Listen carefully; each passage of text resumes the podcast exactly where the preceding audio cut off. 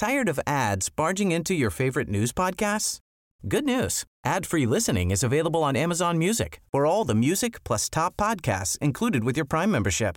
Stay up to date on everything newsworthy by downloading the Amazon Music app for free or go to amazon.com slash news ad free.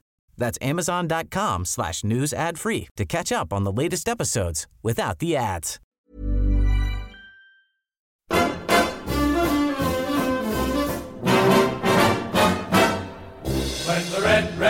Robin comes bob, bob, bobbing along, along, there'll be no more sobbing when he starts throbbing his old sweet song. Wake up, wake up, you sleepyhead, get up, get up, get out of bed, cheer up, cheer up, the sun is red, live, love, laugh and be happy. What if I be blue? Now I'm walking through fields of flowers. But still I listen for hours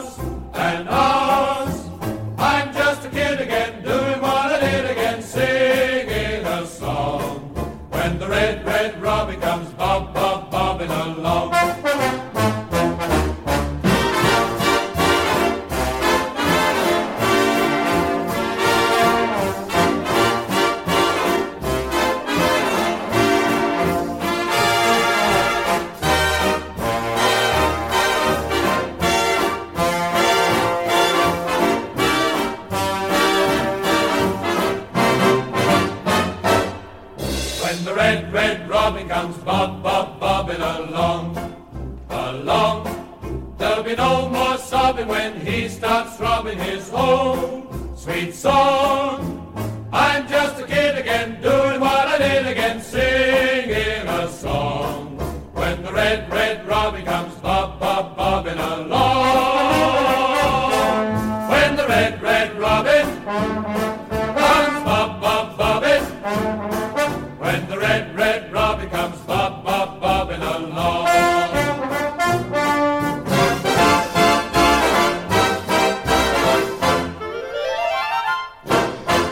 third defeat in a row sees the Addicks drop into the bottom three for the first time this season with nine games left to go. We stockpiled plenty of points at the start of the season, but we can't seem to panic buy a win at this moment in time. Welcome to Charlton Live.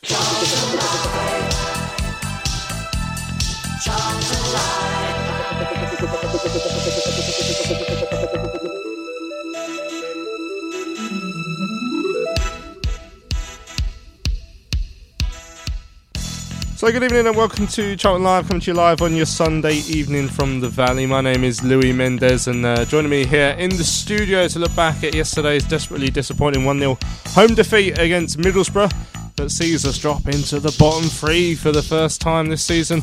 Uh, over on my right hand side, Mr. Terry Smith. How you doing, Evening, well, you know, not brilliant, but all right. Yeah, been better. Well, obviously. Not panicking just yet. You've been through it all No, before. Yeah, yeah, that's that's a fact. Uh, No, not panicking, not really. Just uh, disappointed, depressed. You know, the usual after defeat nonsense.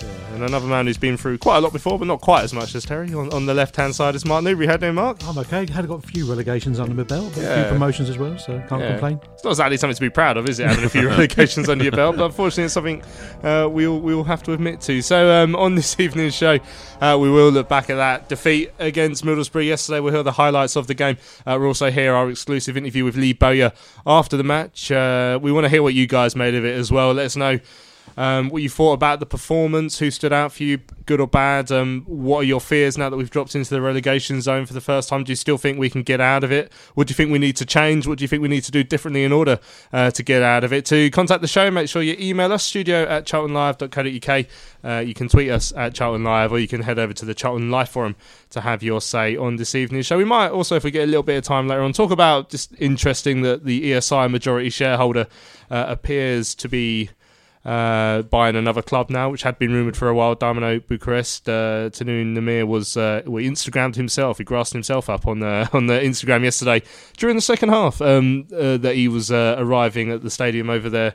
Uh, in uh, in Bucharest, so we'll, we'll chat about that. Let us know if that's something that concerns you or not. Really, it's, it's, it's hard to tell what to make of it so far. But if you want to talk about that as well, get in contact with the show. So, um, tell before we hear the highlights or the low lights. Is there any? Um, Yeah, I mean, we had a go in the second half. Couldn't break down Middlesbrough. Couldn't f- take one of the chances we created. But I mean, it was an abject first half performance. Uh, another gift of a goal, which is something we've been a little bit too generous with over the last the last few weeks, and it's put us right in the in the deep doo doo. Absolutely. I, I mean, the, the, the annoying thing about it is, um, unlike um, Sheffield Wednesday and, and Huddersfield, where we were up against teams that uh, on the day actually were better than us, uh, and you could see they were as well, even though d- despite what had gone on before, they looked better than us. Whereas Middlesbrough, even though they harried and they closed us down and they they seemed uh, they seemed up for the challenge. There was there wasn't a great amount of quality in, uh, in the opposition, and that's that's the real frustration for me. Um, it took us till about I don't know, 35 minutes or so, half hour, 40 minutes, to change change the shape. And once we changed the shape, we looked a better side. You know, when we went with the two up top. Um, don't know why it took that long to do that. And uh, uh, but you're right. Even though we huffed and puffed and, and put uh, Middlesbrough under a, a fair bit of pressure, if Macauley Bonne's header had gone underneath the goal, maybe we'd be slightly happier. Underneath the bar, rather, we'd be slightly happier. But overall, yeah, just disappointing. And and uh, you know, you, it's just we just need to get a win somehow. You know what I mean? And, and, and Hull's obviously now just just I mean, t- yesterday was huge, but it's pales into comparison to what next Saturday is going to be like because uh, and and the, the, the worrying thing for me is that against teams in and around us we haven't played well No, against teams far above us we've done much, much better uh, so we've got three of those coming up as well. So hopefully, if uh, if all pans out uh, accordingly, then we'll lose the ones that uh, against the teams that are right beside us, and then beat the ones that we shouldn't. yeah. Terry bought a bunch of straws to clutch uh, into the studio this evening. Interesting as well. Macauley Macauley Bonne's header going under the goal. I mean, the way we're playing at the moment, that would be a new way to miss, Well, but we'd probably yeah. find a way of doing it. Mark, um, you know, we are in that relegation zone now. First time this season. Um, it, doesn't really change anything uh, other than the fact that you're now chasing. I mean, you still you just concentrate on winning your games, I guess. But it is psychologically, it's a it's a hurdle, I guess. It is. I mean, it's so tight at the bottom between sort of like us and the three teams above us. It's it's difficult. I mean, I said to your fair before beforehand, um, the worrying thing was the the way they looked at the final whistle, the the, the body shape, the the you know, I, I don't expect them to be laughing and joking, but they just look so defeated. And it's it's hard to think how Bowyer's going to manage to sort of like pick them up during the week. Only I'll get them training, but their, their, their whole body shape, you know, your body language, just look. I mean, it was, it was a cliche, but it was a game of two halves. The first half was, you know, the archetypal "that's why we deserve to go down," and the second half was "that's why we deserve to stay up" for the way we played. Um, Other than not scoring, which, is, than which not- is the third yeah. game in a row now as well. Which I mean, that's another concern. That's come at the wrong time. Yeah, and it's it's. I think there's one or two issues we've got up front. You know, one of them, you know, it's not going to be a popular opinion because it's it's, it's, it's Taylor, and I, I I'm not convinced now that his head's where it should be. Really? Yeah, I am. I, and, you know, still- I mean, that, that performance against Luton a couple of weeks ago. yeah, was only but two, and, three and weeks I, thi- I know, and I think, but you look at yesterday after that um, issue in the penalty area, which I haven't seen. You know, you've you've may have seen a better thing about where he he's gone down and the referee's given him a card for simulation. After that, there there was sort of Mm. like nothing in in him to say, "Well, I'm going to fight for things." Where was Bonne and sort of like Green to an extent were, were sort of like still Mm. trying to chase people down. And is it whether he just gone, you know what? I'm not going to get everything for this ref. I'm not going to give it.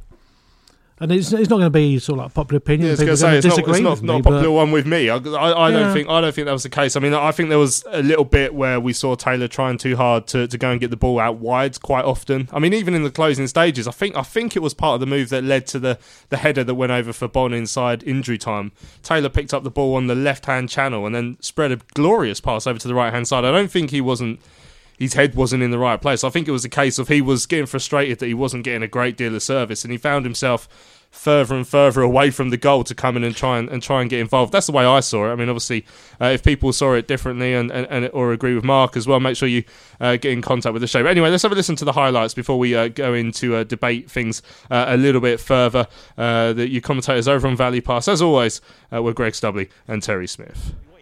Sends it forward. That's another great block, this time by Lapslie on Coulson. And it ricochets out to Andre Green on this right hand side. Tanking down the right hand side. He's well into now towards the penalty area. Ball into Taylor. Oh, oh he just unlucky. gets to it, but over the bar. Very unlucky. That was great from Andre Green. Really, really good. Good throw from Purrington into Lapslie. Goes back to the left back. And he goes to, gives the ball straight to Gestede. Corner of the penalty area. Pearce in front of him. Ball back across. Easy touch, easy goal. And it's McNair with the finish.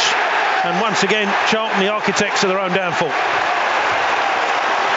It's just a, it's a horrible goal. It's a horrible goal for Charlton to concede. It's a throw-in in their own half. They go backwards to it. Breakdown of communication between Purrington and Lapslie. I think Purrington wanted to find Lapslie. Lapslie let the ball run towards Pearce. They're just overloaded in the box. A simple ball in and a simple finish. Just, just. I mean, to be honest, I don't want to say it's been coming because it hasn't, but there have been glimpses of Charlton in possession in, inside their own half where they've looked nervy, a little bit sloppy, and they need to wake up the Addicks. Jump from Cullen to Taylor to Cullen. It's lovely. Cullen to the left finds Andre Green. Green in the penalty area. Green shoots straight oh. at Stefanovic. Ball deflects down, and Howson heads back to Stefanovic. And Middlesbrough roll it out to McNair. Yeah, it's another good move from Charlton. Charles' best opportunity. of the game. Williams cuts inside Tavernier, and there's the half-time whistle. As Middlesbrough go into the break with a one-goal lead here at the Valley.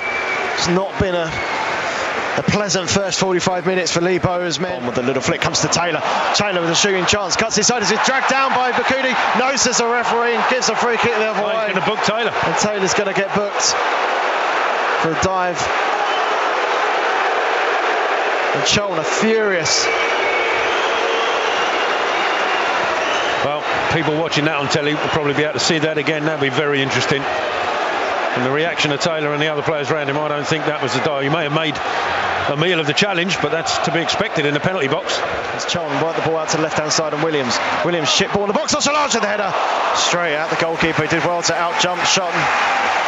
And suddenly the Valley feels a little bit more rampant. Trying to hold up the ball. Lovely back heel to Cullen. He's being a Oh, two-pass. a lovely work. back heel to Macauley Bonne. Bonne has got options in the penalty area. Ball across. Bailey with the shot. Oh, it's wide. The ball to him wasn't the greatest. And Pratley couldn't get under his feet. And that was a glorious chance. Very glorious. I mean, that's superb football down this near through to Gestede, and the ball into the box has found Wing. Wings oh, straight Great at Dillon defending. Phillips. Good defending again from Matthews. Taylor still on for a ball. He gets it as well. Puts the ball into the box. Oh, it's a Oh, what a from. Barner. He had all the time in the world. I don't think he realised it.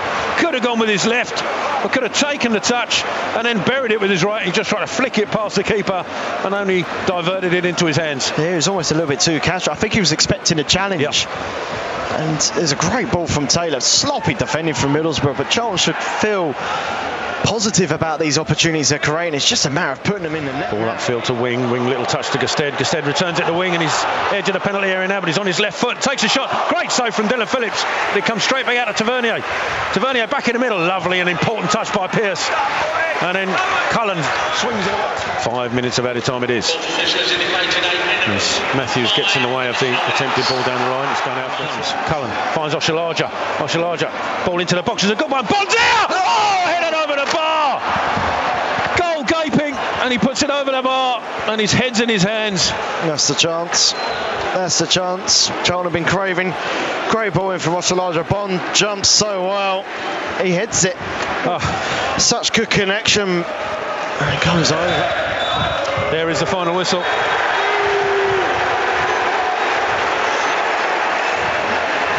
And it's finished 1 0 here to Middlesbrough, and uh, with all the positivity Charlton had coming into this game, and the home form being crucial. It's one game less for Charlton to gain three points to get us away from the relegation areas. Yeah, one game less left in the season, down to nine games. Now we're in the relegation zone after that performance yesterday. Um, I mean, as uh, as Mark said, Tal, it, it's certainly afterwards. I mean, you can see by some some of the photos that, that the photographers took yesterday, or just just seeing the players walking off, that there was some looks of dejection. And you know, I had the alarm bells ringing last week with the the goals we conceded late on.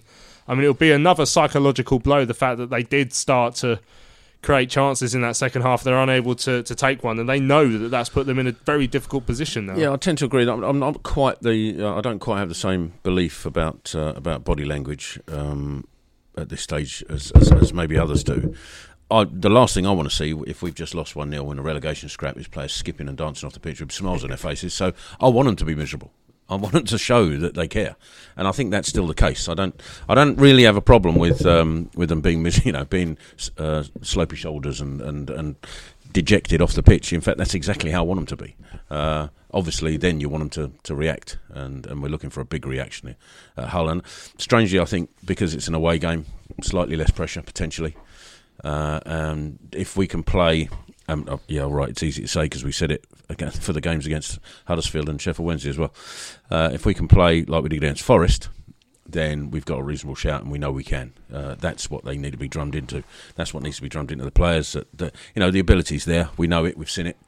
Um, it's just a question of getting it harnessed and and uh, getting them to uh, to show it and, and, and display it and, and, and getting a win, however we do it. You know, it can be a 1 0 scrappy one right in the last minute off somebody's backside. I don't, mm. don't care. Mm. Um, but it'll be huge next week if we can do that. Yeah, but we won't be getting many if we keep giving away goals the way we have done. Gift wrapped, unfortunately, recently, Mark. I mean, we saw the the opening goal for Karlan Grant up at Huddersfield last week, and then uh, uh, just another simple error today, uh, yesterday, with, with, with the ball between Purrington and Lapslie going astray, giving it straight to Gestede he can square it from McNair, and, and it's a simple finish. I mean, how many times are they going to shoot themselves in the foot? That must be so frustrating for Lee Bowyer. Well, it's it's, it's too, it was too easy for them, wasn't it? I mean, you don't give Gestede and McNair that as, as, a, as a gift. They, they didn't really have to do anything to it. I mean, I, I read today that Bowyer said he, he wasn't particularly polite to um, Purrington in at half time.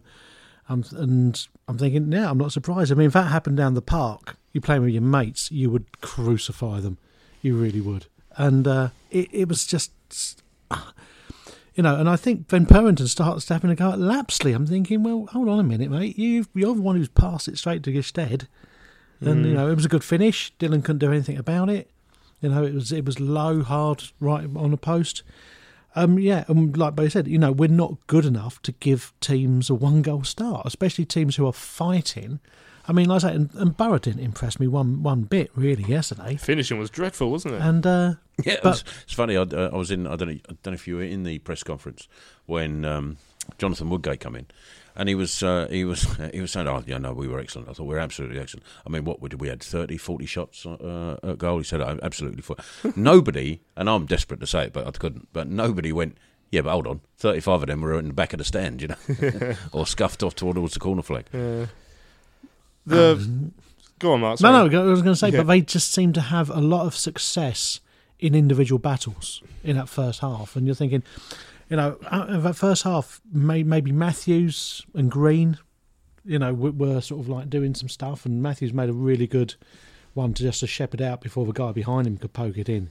You know, first of all, I thought it'd gone in um, from where I was sitting, but you know, it's, it's just it was just too easy. Mm. I mean, these errors then that have been, well, I can say creeping in, but have know, announced their arrival quite spectacularly in the last few weeks with goals. But it's been it's been happening all season. If we're being honest, we've we've given away sloppy goals from errors, and I mean, Bowyer, Bowyer said himself, you know, we're not good enough. I, I, I mean, is it realistically now? Are, are we paying the price for what has been our recruitment strategy over the last few years because we know we've always been on a, on a small budget yeah, and all ish. of a sudden it's, it's catching up with us because we're in the championship and we're yeah. possibly playing with a lot of players that may may not quite have been at the top of the many championship shopping lists. No, I think that's fair, and I think um, as as willing and as uh, as, as uh, you know committed as, as the players are, that um, you know somebody sent a tweet in yesterday during during the commentary and said, um, you know, you make those mistakes last year in League One, you get away with it nine times out of ten, not all the time, but nine times out of ten,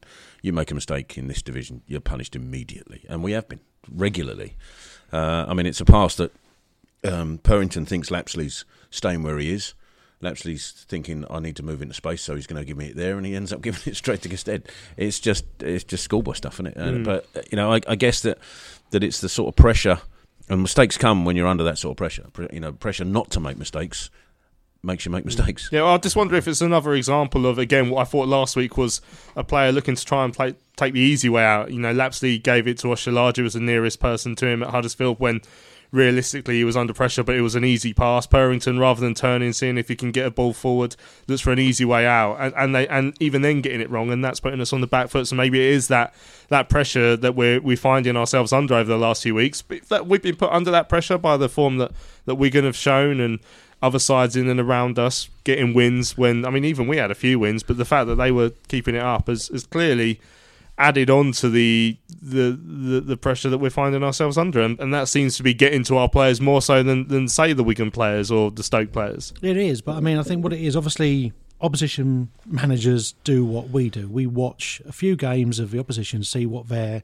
strengths and weaknesses are, and they identify ours week in, week out, and say, you know what, if you push up on their midfield, push them closer towards their back four, and don't let them pass it, they, they try and pass it, and we're going to panic, and we'll get the ball, we'll pick up the second ball, and it's it's too it's too often. And I'm thinking, I think we're easy to play against now. I think, you know, as well as Bowyer says he likes to try try and change his formations, I still think at a base level we're too easy to play against. I think I could manage a team to beat us from seeing our weaknesses, you know. And I'm thinking, I'm I'm a 50 year old chef, and yeah, I, and I can do that. I so th- obviously, opposition managers are going to look and say, right, weakness, weakness, weakness here. Let's push on them, push on them, push on them. We will get our rewards in the end. I think that's um, happened, and I agree with you. By the way, I think that's happened more so since January, since uh, since we lost uh, a very key player for us. And, and I'm not talking about the player individually, particularly himself in, in Conor Gallagher. I'm talking about that sort of player in that position who hounded everybody on the ball uh, in that sort of um, forward position. And we don't have that now. I mean, if you look at the last three games, um, you had uh, uh, McNair yesterday, you had uh, Bannan um, for Sheffield Wednesday. I'm trying to think who the guy at, um, at Huddersfield was. O'Neill, was it? I think it was. They ran the show from that defensive midfield point, which is something that we were, were doing when Conor Gallagher was in the side. Uh, we were we were we had players like Cullen, uh, or, but when he was injured, other players, Pratley, who were able to dictate from a point of space because you had players around them causing the opposition or not allowing the opposition to have that sort of freedom and that room. And we haven't got that at the moment. And we've got to find a way, I think. Uh, and if we, we can't play that diamond because we haven't got that player, then that's something we've got to look at, I think. But it's a real big miss. I mean, other than the fact his energy and his goals, you know, you put that to one side, just somebody to have that space. And I personally think Williams should be the man. You know, he's he's wasted out wide. I think Cullen's wasted out wide as well, by the way.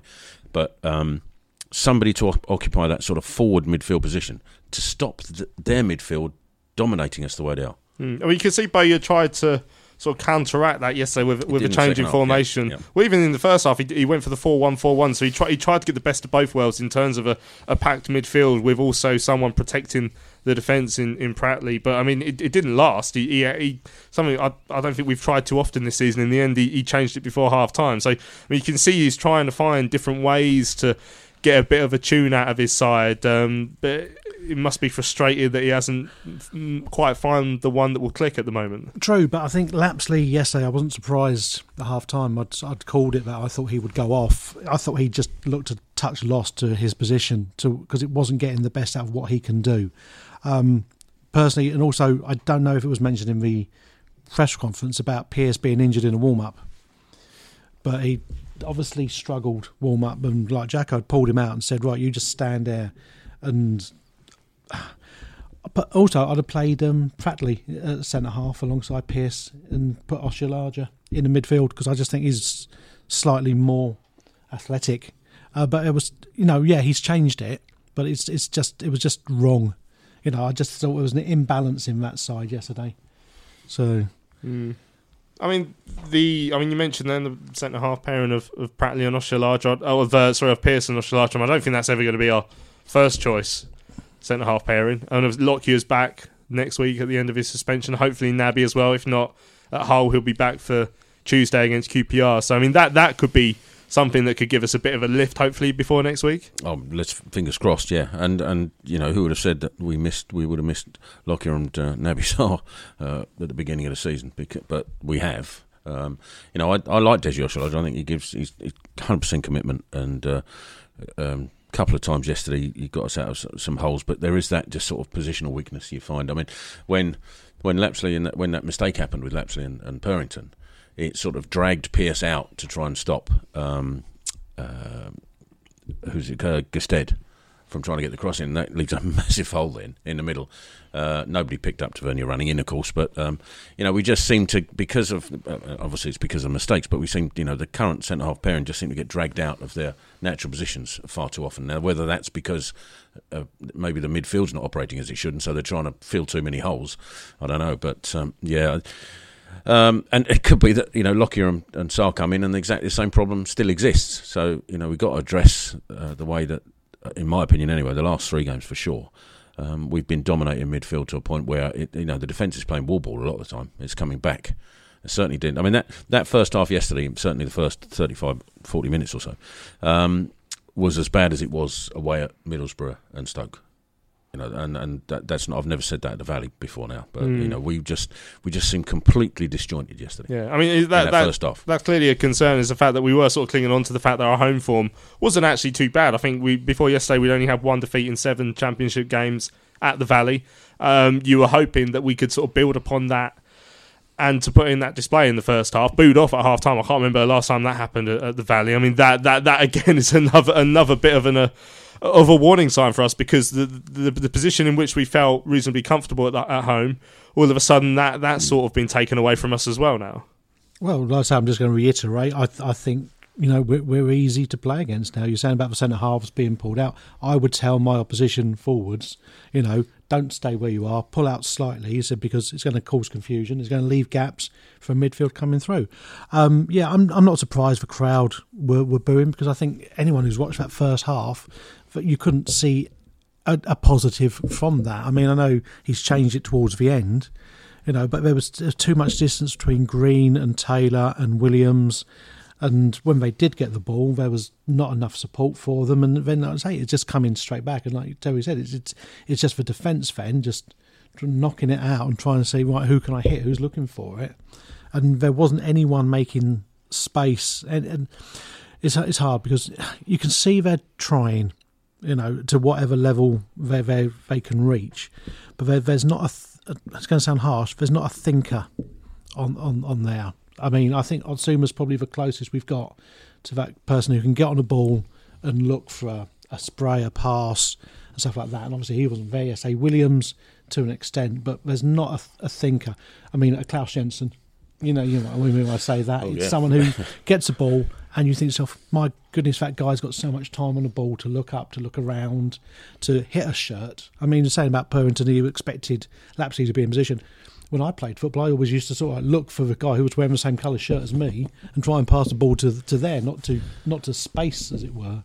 Hmm. So it it was it was difficult yesterday. I mean, it's, it's hard to polish that first half. Yeah. Well, I'm gonna let, us try and lift our spirits a little bit with the second half, and I'm gonna upset Spaced Out Cat who's just tweeted in saying every week you guys try and be positive and look at reasons why we might win the next one, then we promptly go and lose. Maybe if uh, you all predict a complete stuffing at Hull, then we might stand a chance. Okay, I'm mildly superstitious, but the positive I will take is uh, clearly again we improved a bit after the after the second half started. Uh, we we created a few openings. I mean, on, on another day we, we probably should have scored. I mean, we can't forget that Middlesbrough were having chances on the counter attack because we'd left ourselves so open in our desperation to, to, go forward. But I mean, we saw opportunities for for Pratley. We saw that that header from Oshilaja. Pratley's one was side footed home. I Bonne a chance where he sort of toe poked it with almost his back to goal when if he'd realised how much space he had, he could have mm-hmm. taken a touch. And then, of course, that, that header late on for Bonne in, in injury time. There were opportunities and and, and they, they did show some fight. And if we are going to you know we're, we're all a bit doom and gloom because we've just dropped into the relegation zone. Well, let's you know we, we, do need to remember there's nine games left, and they showed a little bit of something that there's still there's still something there that we can cling on to. Surely. Oh, I, th- I think you're right, and and yeah, I know that, that we um we I guess by nature, I'm, I'm, i try and look at the positives, uh, and that's just the way I am. But well, the show would be awful if we did. Well, exactly that as well. Yeah, uh, but um, you know, until it's mathematically impossible, until you know, while it's still in our hands as well. By the way, uh, and we have got to go and play Hull, we have got to play Wigan, so it's it's still in our hands, our fate. And while it's that is still the case, I'm I'm, I'm still clinging to the fact that we uh, we can get out of this. Uh, and um, as you say, the second half performance um, was still as frustrating because we didn't convert any of them. we didn't convert the chances we created. Uh, and um, if we don't uh, give away sloppy goals, we, you know, it may be that Middlesbrough would have had to push out a little bit more and left uh, left a few more um, gaps behind them. But um, I don't know whether he'll start with Bonne and Taylor up front against Hull. Uh, uh, I'd like to see it, but away from home, I'm not sure. Um, it's again, uh, we, you know, we've said it already countless times. It's what he does in that midfield. I think is the key, and how he set how we set set ourselves up in midfield. Because you know the um, the Huddersfield game showed us that uh, you know he he brought in uh, McGeady. He brought he brought in Oztumer in that midfield, thinking that uh, that creativity that we'd been lacking uh, would would it would come from them. Uh, and whilst they're good, both good ball players, uh, the you know the sort of gaps that we were leaving behind them were huge, and, and Huddersfield just picked us off, albeit we gifted them two of the goals. But uh, so I think he's he's really, I think Bo is really trying to find a, a formula in that in, in the mm. squad he's got to try and make it work. I mean, now he attacks that game next week will be interesting because I mean, this is a whole side that have lost nine of their last eleven in the championship yeah, and drew the worries. other two. That I mean, you? Yeah, I mean, it, surely if there's a team that's vulnerable, I mean, they've they've, they've shipped nine goals in the last two games. Um, on paper, that sounds like a team that if we can go and attack, we can we can try and take advantage of their nervousness. Oh, do you back. think? Do you know? I think if, if you if you hark back to every single game uh, that, that I've been mentioning to, to Sheffield Wednesday, I'm convinced if we'd have scored first in all of those games, we'd have probably gone on and won it. Because uh, even Sheffield Wednesday, I mean, the fans were nervous. They were it was so quiet at that place, uh, and uh, I think if we'd have got the first goal there, different story. If Taylor shot had, gone under the bar instead of cannoned off it. Who knows? But you know, Huddersfield slightly different. But even them, you know, yes, they they picked us apart, especially. But two of them were in the last five minutes. You know, again, I think if we'd have scored, equalised, or gone on, uh, gone in front, may have been a different story. And yesterday, if we'd have scored first, I think Middlesbrough would have probably folded. And I think Hull is is absolutely nailed on for that. But we got to score first. Mm. And uh, sadly, in all throw all of those games I've just mentioned, we never look likely to. So that's the problem. yeah, well, there are plenty of problems going around. There were a couple of penalty shouts yesterday, which we haven't uh, touched upon yet. Lyle Taylor uh, booked for diving at one point after a, a, challenge, which apparently was actually outside the, the penalty area. There's another one where uh, um, a corner came over and, and Taylor seemed to be involved in some sort of grappling by the goal line where he went down. I mean, Mark, you would have had the best views of both of those because you're right right behind that goal. Yeah, the um, his his first one, our original shout was penalty, and then the referee was very quick with his yellow to say that was a you know a dive as it were. And when you saw Taylor's reaction after that, it was just like incredulous, not the kind of like that's his reaction to most things. To be True, um, the, the penalty on the line, it's I don't know why he doesn't go and say, you know what, I'm going to try and win the header. I, he can try and annoy their goalkeeper and a centre half all he likes. He's not going to score, and if he's going to be trying to draw fouls, he's going to he's not going to get any sympathy from the referee who's already thinking, you know, oh, he's already got one eye to to go down and and you know, not cheat. Cheat's the wrong word, but get gain an advantage.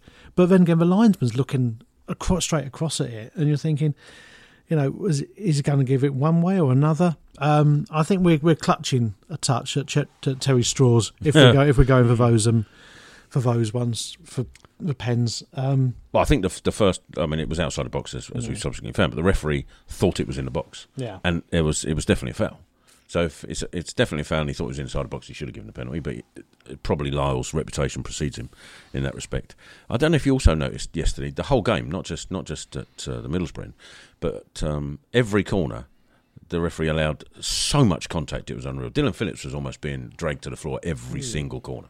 Uh, and he just allowed it to happen. It was. You think, was you think they'd bizarre. be hotter on that at well, the moment exactly, with the yeah. coronavirus stuff going around? so, yeah, interesting, wasn't it? The lack of handshakes before, uh, you know, when when the players lined up and then the referee blew his whistle. They wandered away, didn't do the handshake, and they all started hugging and kissing hugging each other anyway. And they did a good luck to each other. But there we go. Right. Um, we're going to hear from Lee Bowyer in a few seconds' time. Don't forget, we want to hear from you guys uh, as well. Let us know what you made of yesterday's performance and the relegation battle that we find ourselves uh, well within. Unfortunately, at the moment, you can email us studio at charltonlive.co.uk. Uh, you can tweet us at Charlton Live, or you can head over to the Charlton Live forum. So, Lee Bowyer came in to speak to Terry. Uh, after yesterday's game, the Addicks boss felt his side shot themselves in the foot once again. Yeah, I thought that we we looked like the team that was going to be the one that scored. I felt. Um, I think Andre had a couple of chances, didn't he? Um, but but then we just gifted them a goal. Like it's with again, same as last week. Can't be giving teams. I've said this.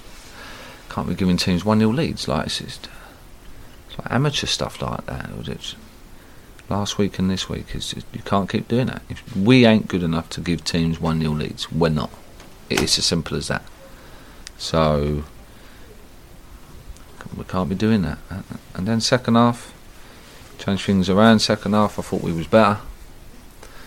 Again, I thought we was better than them, and, and we create good, good three good good chances. Like we have to score. I don't think we deserve to come away with nothing, but that's what we've got, and, and we have to we have to go again. But we have to stop making these stupid mistakes because it's so frustrating for me because I, I can't control that. Know, I just said saying to, to, to Jacko in there, like, and, and, I said it to a couple of fans before the game. You can't control mistakes like that, and, and we have to stop making them. Do you think mistakes like that are symptomatic of where we are in the table and, and the nervousness that comes with it and the players? Yeah, well, I can't put my finger on it because it's a simple 10 yard pass. I see him do it every day in training. How many times have you seen him do it? Like, you make it every day. He's made more passes, more difficult passes since that mistake, you know? And I understand, listen, they're human, they make mistakes. But not them ones. And, um, is it sometimes down to decision making? I, I mean, I'd listened to Jonathan Woodgate in there, and uh, he said about uh, they deliberately pressed as high and as fast and as quickly as they could. Hmm. Uh, and it's it, that split decision making where you go for a pass when you should be hitting rose head. Yeah, well, that's what happened last week, wasn't it? Deji's one. He, he knew from a six-year-old or a ten-year-old that you, if you're in trouble like that, you just clear your lines. Deji knows that, and and, and he didn't last week. So it, is split-second decisions, and that's the difference when you play at the top and and, and then you filter down. It's because the ones at the top, they, they, their decision making is a lot lot better. Puts us unfortunately in the bottom three uh, for the first time, and so uh, I mean psychologically, hopefully that won't uh, won't affect the players as well. But uh, I mean, you don't need saying that uh, you know nine games now, huge, every single one probably, no more so than uh, the next week at Hull. Yeah, yeah, massive, massive, and um, Hull's the next one, and, and we have to go there and win.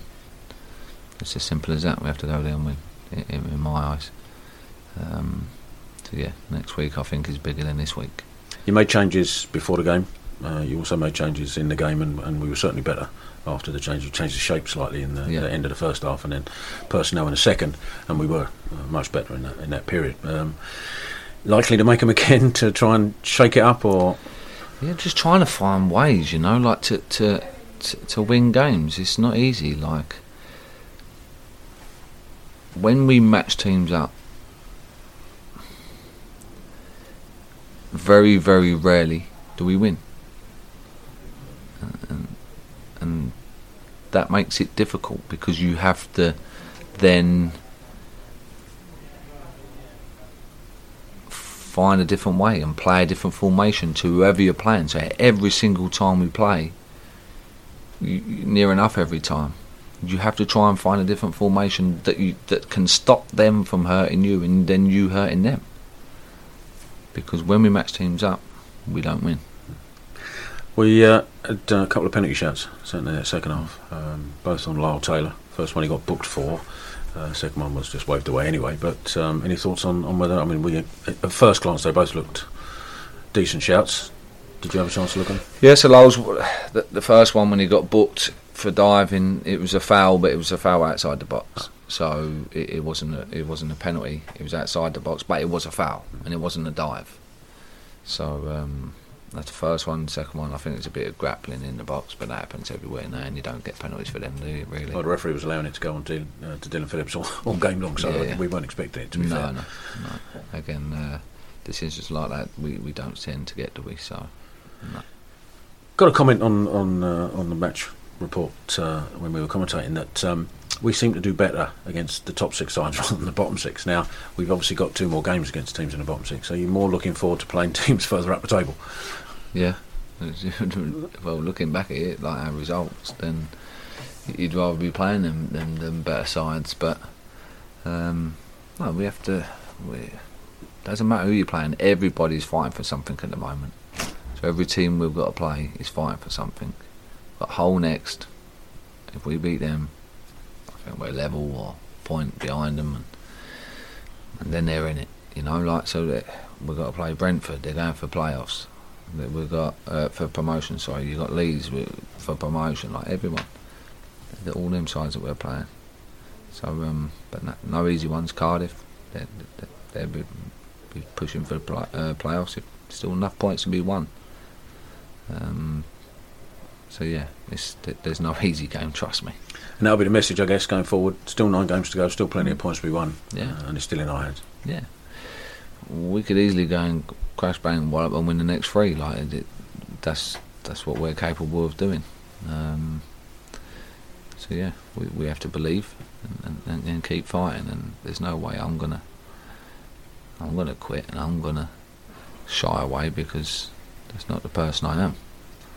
I walk around the pitch like clap the fans after. Most people wouldn't do that because you just lost, but I do that every single time because I think that's that's the right thing to do. The fans, win, lose or draw, they they, they sing their hearts out, and um, and I'll always appreciate that and, and, and show my appreciation. So I want to thank them for coming again today and, and, and singing and getting behind the players. Second half, we was the better side because they, they they could have easily have gone the other way, but they didn't and they got behind them and that, that, that kept pushing us. Unfortunately for us, we we didn't get that goal. Yeah, I think if we'd have got a goal, first 15, 20 minutes of the second half, I think we'd have gone on and won the game. But we didn't. We didn't take none, none of them chances, and that's that's very frustrating for me.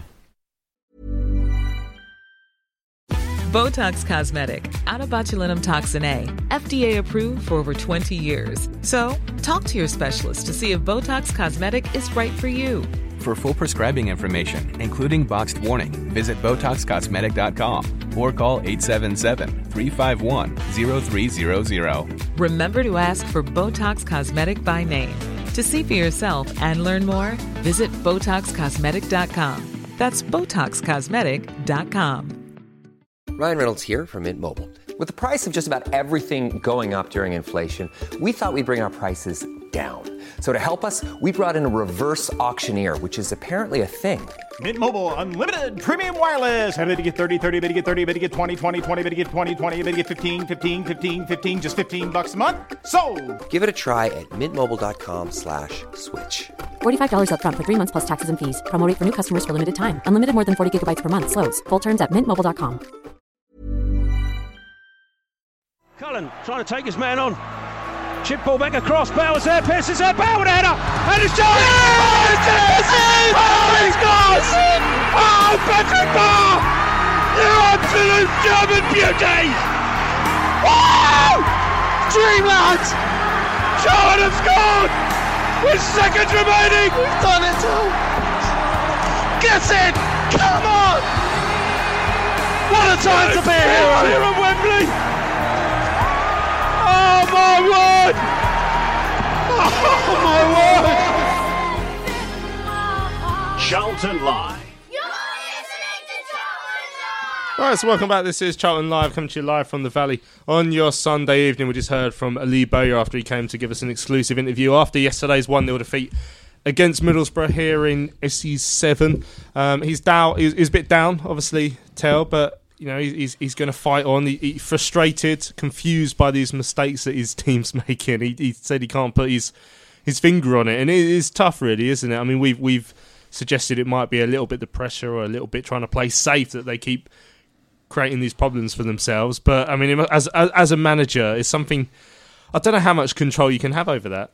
Well, none, basically. I mean, you can do all the preparation you like uh, pre, uh, pre-game all week. You work on set plays, tactics, um, how you press, or what you do at free kicks and set pieces.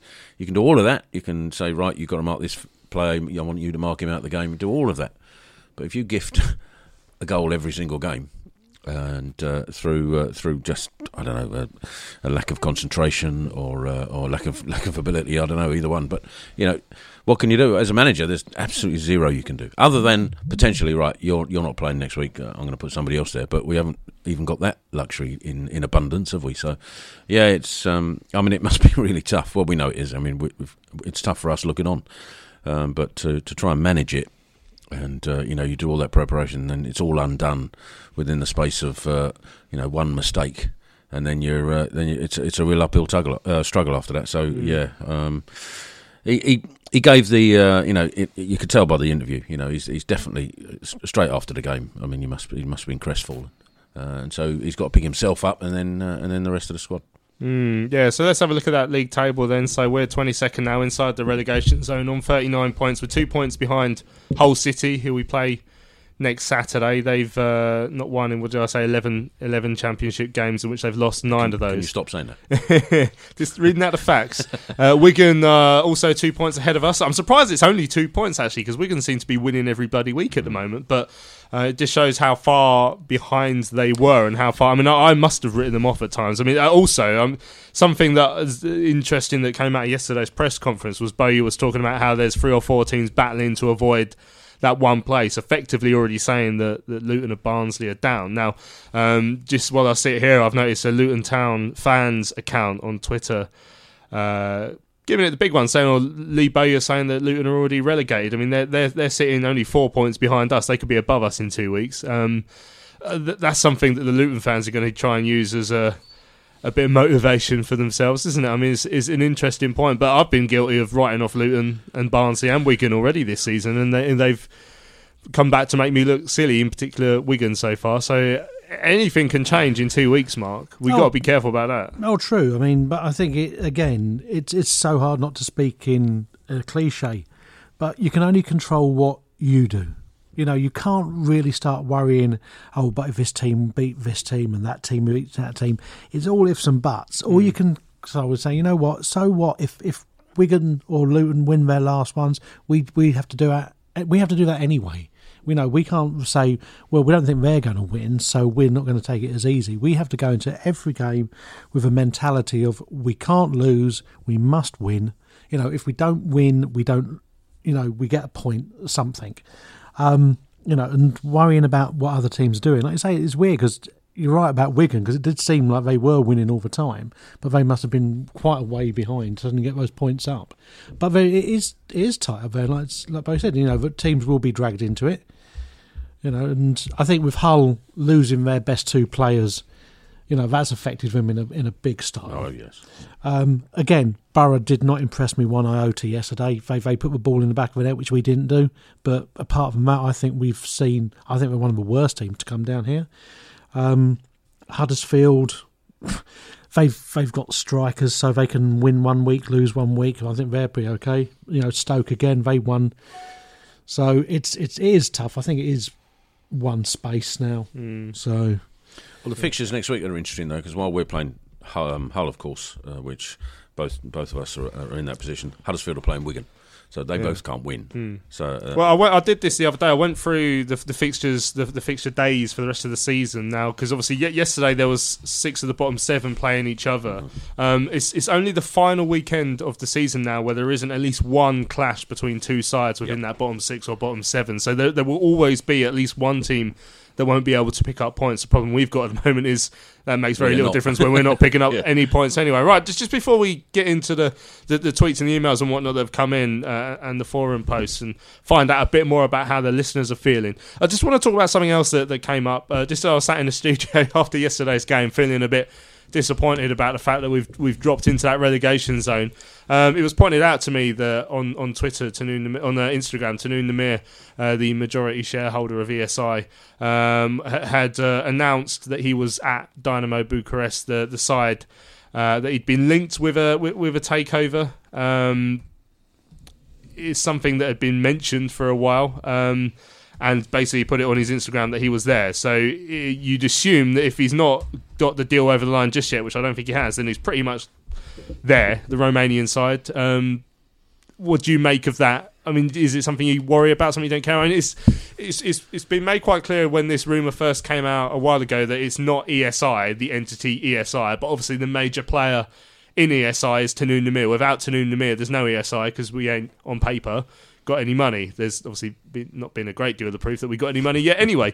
But um, do you worry? Do you find that interesting? Do you not care? Does, is it? How do you feel about that, Mark? I care about that as much as I care about things on Love Island and rubbish like that. Um, it, it doesn't bother do me. care about Love Island. I know, Yeah. but that's depressing as well. Um, no, it doesn't bother me. You know, if, if a guy's minted and he wants to buy clubs, he, he obviously had this in the pipeline at the same time as he was looking at us, so it shouldn't be a surprise. I mean, I don't know if he wants to do the Roland route of buying clubs in every and having sort of like a network of clubs that Club way. in every port. But if he does, he's, he's, gonna, he's behind Steaua Bucharest or a decent, you know, Dinamo good, Bucharest, Dinamo yeah. Bucharest, are, um, you know, a club with some history. So I, I don't think it affects us one way or No. another. And if it, it's the same as going out. If when you're that rich, it's probably the same out Yeah, going to a new pair of trainers. guess the the one thing that people have suggested is obviously we haven't really spent. I mean, Jonathan Woodgate said it himself. Lee Bowyer hasn't been backed financially the entire time he's been here, and whether he whether Woodgate himself includes the January transfer window where we didn't spend any money, but we bought in some loan additions. Um, at the same time, if you're not spending money on players in January, and I know it's a difficult window. Um, some people might say we've got the money to go and buy a club elsewhere or to start funding a club elsewhere. That's that's one potential conflict of interest there, I, I, guess. I think the only thing that concerns me, um, and I'm, I'm a similar position to Mark in as much as that, you know, if he goes out and buys 20 clubs, why should we care? You know, as long as he pays attention to this one uh, as, uh, enough and gives us uh, enough backing, then I don't care how many clubs he's got. Uh, and that was the same with the previous owner, to be fair. But um, look how that went. Mm. So the only thing that I think concerns me is that theoretically, or, or actually factually, um, he hasn't actually bought us as such. The club he's bought he's bought the the entity of Charlton Athletic, but the football club, uh, football ground, and the training ground is still uh, yet to be paid Still for, as it Roland's, were. Uh, so, ask me again after June when or June July when that's supposed to be settled, uh, and if it is, then I'll have absolutely no cares whatsoever. If it isn't, and the money that probably should have come to us to pay for those entities have been used to pay for Dinamo Bucharest, then I'll be slightly more um, more miffed. Yeah, I think that's a fair way of looking at it, and uh, I imagine because just because of what we've been through over the last few years, it's certainly, it's certainly one that rings alarm bells. I will, I will say, I imagine the, the timing of the Instagram post wasn't ideal because No, we just not, dropped into the yeah, relegation yeah. zone, but that's the way uh, things go. Right, let's have a listen, uh, a look at some of the, the, the messages that have come in then, uh, and Phil was uh, the first one in last night. Says, "Hi guys, I can't see us getting out of this hole now. Uh, the January transfer window under ESI just completed the mess that Duchâtelet had left us in. Uh, with the news that ESI are buying uh, Dinamo Bucharest, well, that's not quite right. It's Tahnoon rather than." ESI um, apparently um, uh, started starting to believe that we're no better off. Southall and ESI have a lot of explaining to do, uh, or won't be buying a season ticket if we get relegated unless I see real investment uh, in both the playing squad and the training ground. That's from Phil. Cheers for that, Phil. And then Doogie uh, says, "Evening, chaps. I've taken a while to unwind after yesterday, especially after a 450 mile round trip, uh, as all home games are. That's a long one. Uh, frustrated that every game." Seen recently, we are always set up wrong from the start. After 20 minutes or so, Bowyer changes it, and we seem much better. Trouble with this is that we give our opponents a foothold uh, in the game, and it helps their confidence. Yesterday, again, undone by our own mistakes. Still had chances in the second half, especially, but too little was too late. Uh, better performance in the Huddersfield game, but still a long way from earlier season form. Bonne made a difference and would certainly prefer him to Green, who seems low on confidence. The referee was not the best, but no excuses there. On to Hull. This is now our cup final. Yeah, cheers for that, uh, Dougie. I mean, so uh, interesting points from Phil uh, from Elton just before then. I mean, I'd, I'd anyone who, who looks at social media, which is obviously a, a breeding ground for all sorts of stuff, but, but I mean, Phil Phil has uh, echoed a a sentiment that's been shared by a few people yesterday. I mean, obviously, there's certainly people with the other viewpoint that they're not they're not panicking yet, or they're not they're not too upset yet. But th- there are some people a bit disappointed with, with what's gone in January and, and how that's affected the rest of the season so far. I can understand that. Um, I, I think that's more naivety in, in, in the way it was handled rather than any, anything sinister. But that's my hope as much as belief. Uh, so because you know January transfer windows notoriously are, are horrible anyway, and, and probably everybody we try to get were overpriced. Uh, uh, I know there were a few um, close calls we didn't get who we wanted to get by all accounts. No particular names given, but that was the the stories coming out. Um, so yeah, I, I, just think the um, uh, the announcements of what we were going to do um, probably didn't help. Uh, or no, it didn't help. Almost certainly didn't help. So uh, I think that's just a little bit naivety. I'd, I'd like to think, rather than anything uh, anything sinister. Also, your view on it, Mark, because obviously, like I said, Phil Phil was uh, quite disappointing. I, I noticed a, a lot of tweets aimed towards the, the the current ownership now, which is obviously something we've seen a lot over the last few years with the previous ownership. Um, too early to tell. Uh, alarm bells ringing about some of the stuff that's that you've heard or no, I you've think read. Or I think it's too early to tell. I think there was an article in the um, Voice yesterday saying about the um, January transfer window and which clubs did what kind of business, and no one did anything spectacular. We were pretty much average amongst that. You know, you did wonder. You know, I think people put two and two together and made six million because they looked. Oh, you know, we've got this really rich inventor. We can get all these players. You know, they've got. Well, we talked about this before. They've got to be the right fit. Bowyer's got to want them. Gallen's got to want them, and they've got to want to come here. We've got to offer what it is. You know, obviously, a few of these players read that and thought, you know what, I'm going to ask for more money, price themselves out of moves here. You know, we've got what we've got now, and you, do what we do with it. I think the expectation level was probably raised higher than it should have been. Um, I think a lot of people, um, and it's going to sound, and it's not supposed to be um, patronising, a, a younger breed of fan sees that money and goes, oh, we can buy this player, this player, this player. Whereas possibly Terry and myself go, you know what, it's not going to happen like that. You know, and so at the end of it, I think I agree with Terry. I think you wait till the summer, you know, A, depending what division we're in, and then see what investment comes in, and then see and look at it from a, with a clear perspective then and say, right, they've had six months, they've had two windows. Where are we? You know, where are we planning for? What we're looking for? And that's a way to look at it. I think everything now is just too much to say. Oh, we didn't buy three centre halves, two strikers, a midfield player. You know, yep, we we didn't. So, and you can't go back in time. There's no DeLorean. No, exactly. I also, I also Mm. think that you know extenuating circumstances ought to be taken into account as well. I mean, nobody would have foreseen us losing Conor Gallagher uh, in the way we did, and I think uh, I think most people would probably agree if we'd still had Conor in the side, we probably wouldn't be where we are now. Yeah, I think that's uh, well, you'd hope so anyway. But anyway, right, Ev uh, James tweets in. Uh, they say give it time to digest after the game. Well, one hour and eight minutes. That was enough. He obviously sent this yesterday. uh, what we saw today was hopeless. We're never going to score. Uh, to be fair, Borough were gifted their goal. Uh, we are we at this stage should be grinding out positive results. I don't care how they come, just don't lose. We absolutely have to win at Hull and hope that others slip up. It's in our hands. We keep focus, which we weren't today, and with nine to go, we can still do it. It's not lost. Uh, it's not all lost, not a chance. Uh, we need to stay together. Cheers for that. Ev Paul says uh, uh, tonight's Charlton Live is going to be need to be four hours long. I'm gutted. Steady. Yeah, I'm gutted. And he says I'm gutted, uh, but I'm right that ESI are nothing uh, but useless. Uh, I called it from the off. All lies. What a shame. But did we really think that Roland would sell to anyone good? That's from uh, Paul Williams uh, yesterday. Uh, cheers for that, Paul. Um, yeah, a bit of a, to and fro there. And then Mitch, another one who, who chat, had a long journey. Uh, Mitch uh, had a 568 mile round trip, and I saw this tweet yesterday, so I looked up where he lives. He lives just outside Middlesbrough. Oh, ouch! Uh, Saltburn, I think it was called. So yeah, I wouldn't fancy he's going to have a difficult week. Uh, depressed drive back and thinking that it's time. Somebody told Lee that diamonds aren't forever.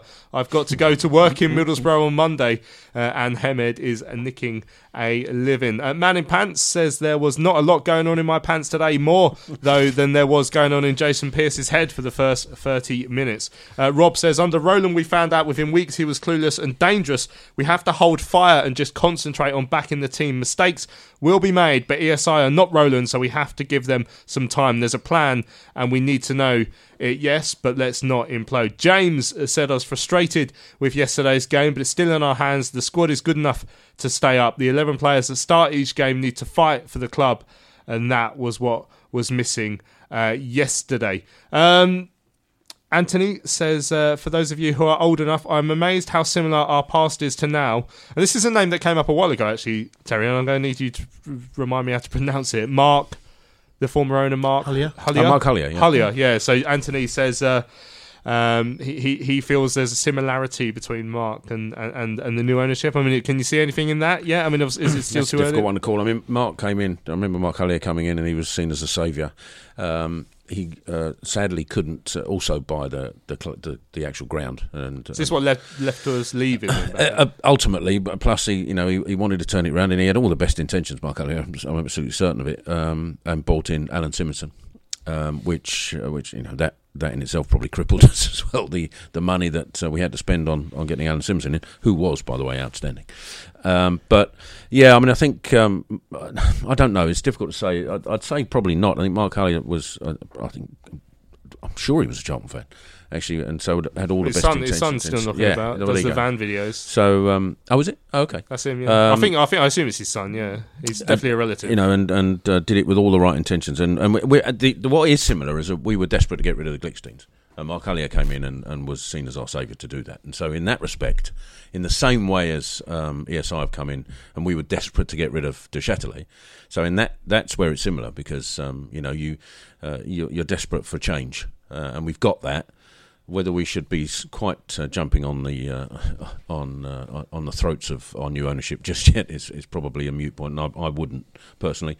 Uh, and um, you know, I, I was the same with every other fan. I thought when Mark Hulyer came in, it was great, absolutely great, and uh, and it was the dawn of a new era. Sadly, it uh, it didn't go quite according to certainly didn't go to his, according to his plans. Yeah, well, London at says a lot of fans are now questioning the owners. Some even saying that we were better off under Duchâtelet. What your views, uh, Mark? Well, that, that that could be a good way for you to end the show. Did you feel? That, Um, did you think that's a slight overreaction? Yeah, I mean, I mean, what was it three months they've had us now, isn't it? Officially, since they took over. Yeah, well, Jan- January second was it? Yeah, and we're in, we're in? March now. And like I say, when you go online, and like I say, it, social media is terrible, and I feel a bit sorry for people who always tag Matt Southall into everything, all their Hmm. comments. I'm thinking he's been pretty engaging. He hasn't hidden anywhere.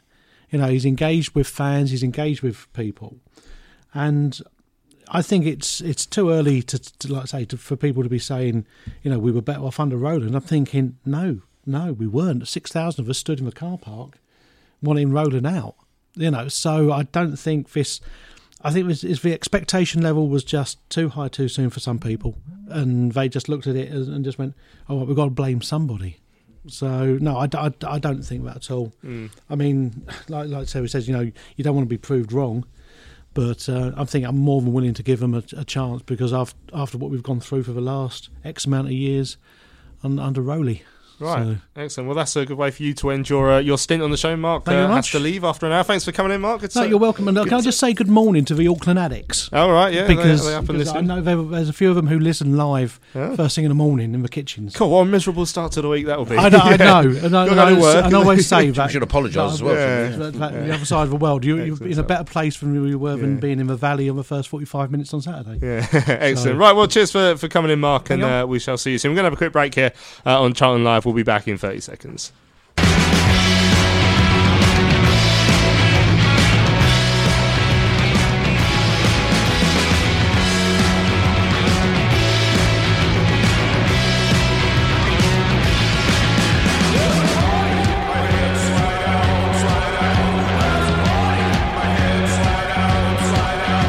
Striding forward, Naby Sarr. Still on it now. Chip ball, looking for the run up for Williams. What a good ball that is. What a great run from Williams.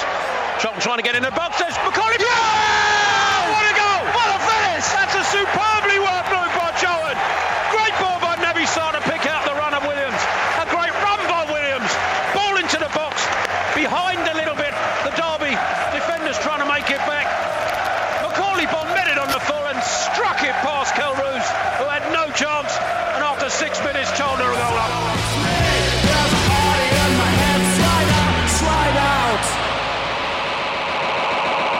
All right, so welcome back. This is Charlton Live on your Sunday evening. Mark Newbury has left the building. He's on his uh, way home, but the show goes on. Um, I was I was going to look at some of the, the the messages that came in on the forum as well. Muzzer uh, says that we looked scared yesterday. The passing had no pattern uh, of play. When we did get into good positions, the players took an extra touch, and the chance was gone. Uh, apart from two tame shots, Borough's goalie didn't really have to make a save. The crossing was poor as well. Purrington gifted Middlesbrough the goal. Uh, the rest of the defence gift wrapped the present for them as well. Uh, for the first time this season, the covered end went quiet for the rest of the first half. I think the fans have realised that this squad isn't good enough for this league. Too many individual errors have cost us dear. The only hope I can now see is that Hull City will continue to be an utter freefall and will go down instead of us. If we don't beat them next week, then I don't feel that we have any right to stay up. If we fail to string some results together, in all probability, the three clubs that came up from League One last season will go straight back down again. The gulf between the Championship and League One appears to be growing. There's still hope, but the players have to believe that they can do it and stick to the game plan that Bowyer and Jackson set out for them. Yeah, here's uh, here's hoping. Yeah, I can't imagine it's something you actually seen too often now. Um, all three promoted clubs going down. I can't. I'd have to look at the It'd be stats. interesting but to I'd be see when that last yeah. happened, yeah, um, because normally you, um, you get the impetus of, of promotion, especially the, uh, whoever wins it. Mm. Normally, whoever wins League One, I think, then goes on a bit of a run and, and does really well the following season in the Championship. Of course, uh, Luton have bucked that trend. Yeah, yeah, it is weird, isn't it? Just again, a way of showing that we have perhaps overachieved in some ways that we've managed to be above I'd- those two. yeah, it'd be interesting to see what the stats are um, regarding the side that comes up in the playoffs. Yeah. um, how how many survive? But I mean, most people had us down for relegation candidates. Um, uh, for this season, so we're we're we are where most people expected us to be. Uh, it's just, as as we've said before, that that run at the beginning of the season where everything seemed to click and we were on fire has um, has at least allowed us to have uh, a, a belief that we can get out of it. And I, you know, I'm I'm still on the uh, on the positive side of that. Well, Mendonca and Asda said that we lost the match in the first 20 minutes. Why can't we do this to other teams? Uh, I mean, there's certainly there's a few things I look that, that we give to other teams that I wish we do it more. that other teams would do it more often for us, like the gift wrapping of goals. I mean, it doesn't happen too much. I was thinking when Geoff Cameron, the QPR defender, couldn't clear his lines properly with a header in added time that Naby Sarr scored. That was we don't often get goals is handed to us on a plate, do we? No, we don't, and uh, and it's symptomatic of us. I think that that we have to craft and we have to uh, work hard for our goals. Uh, and there's nothing wrong with that, of course. Uh, and we shouldn't expect gifts necessarily. Um, we just have to stop giving them. Yeah, it's not even the season anymore. Over Christmas, you don't understand it. Right, McSquared says uh, uh, the way things are going, Fortress Valley will have to be renamed Tent Valley.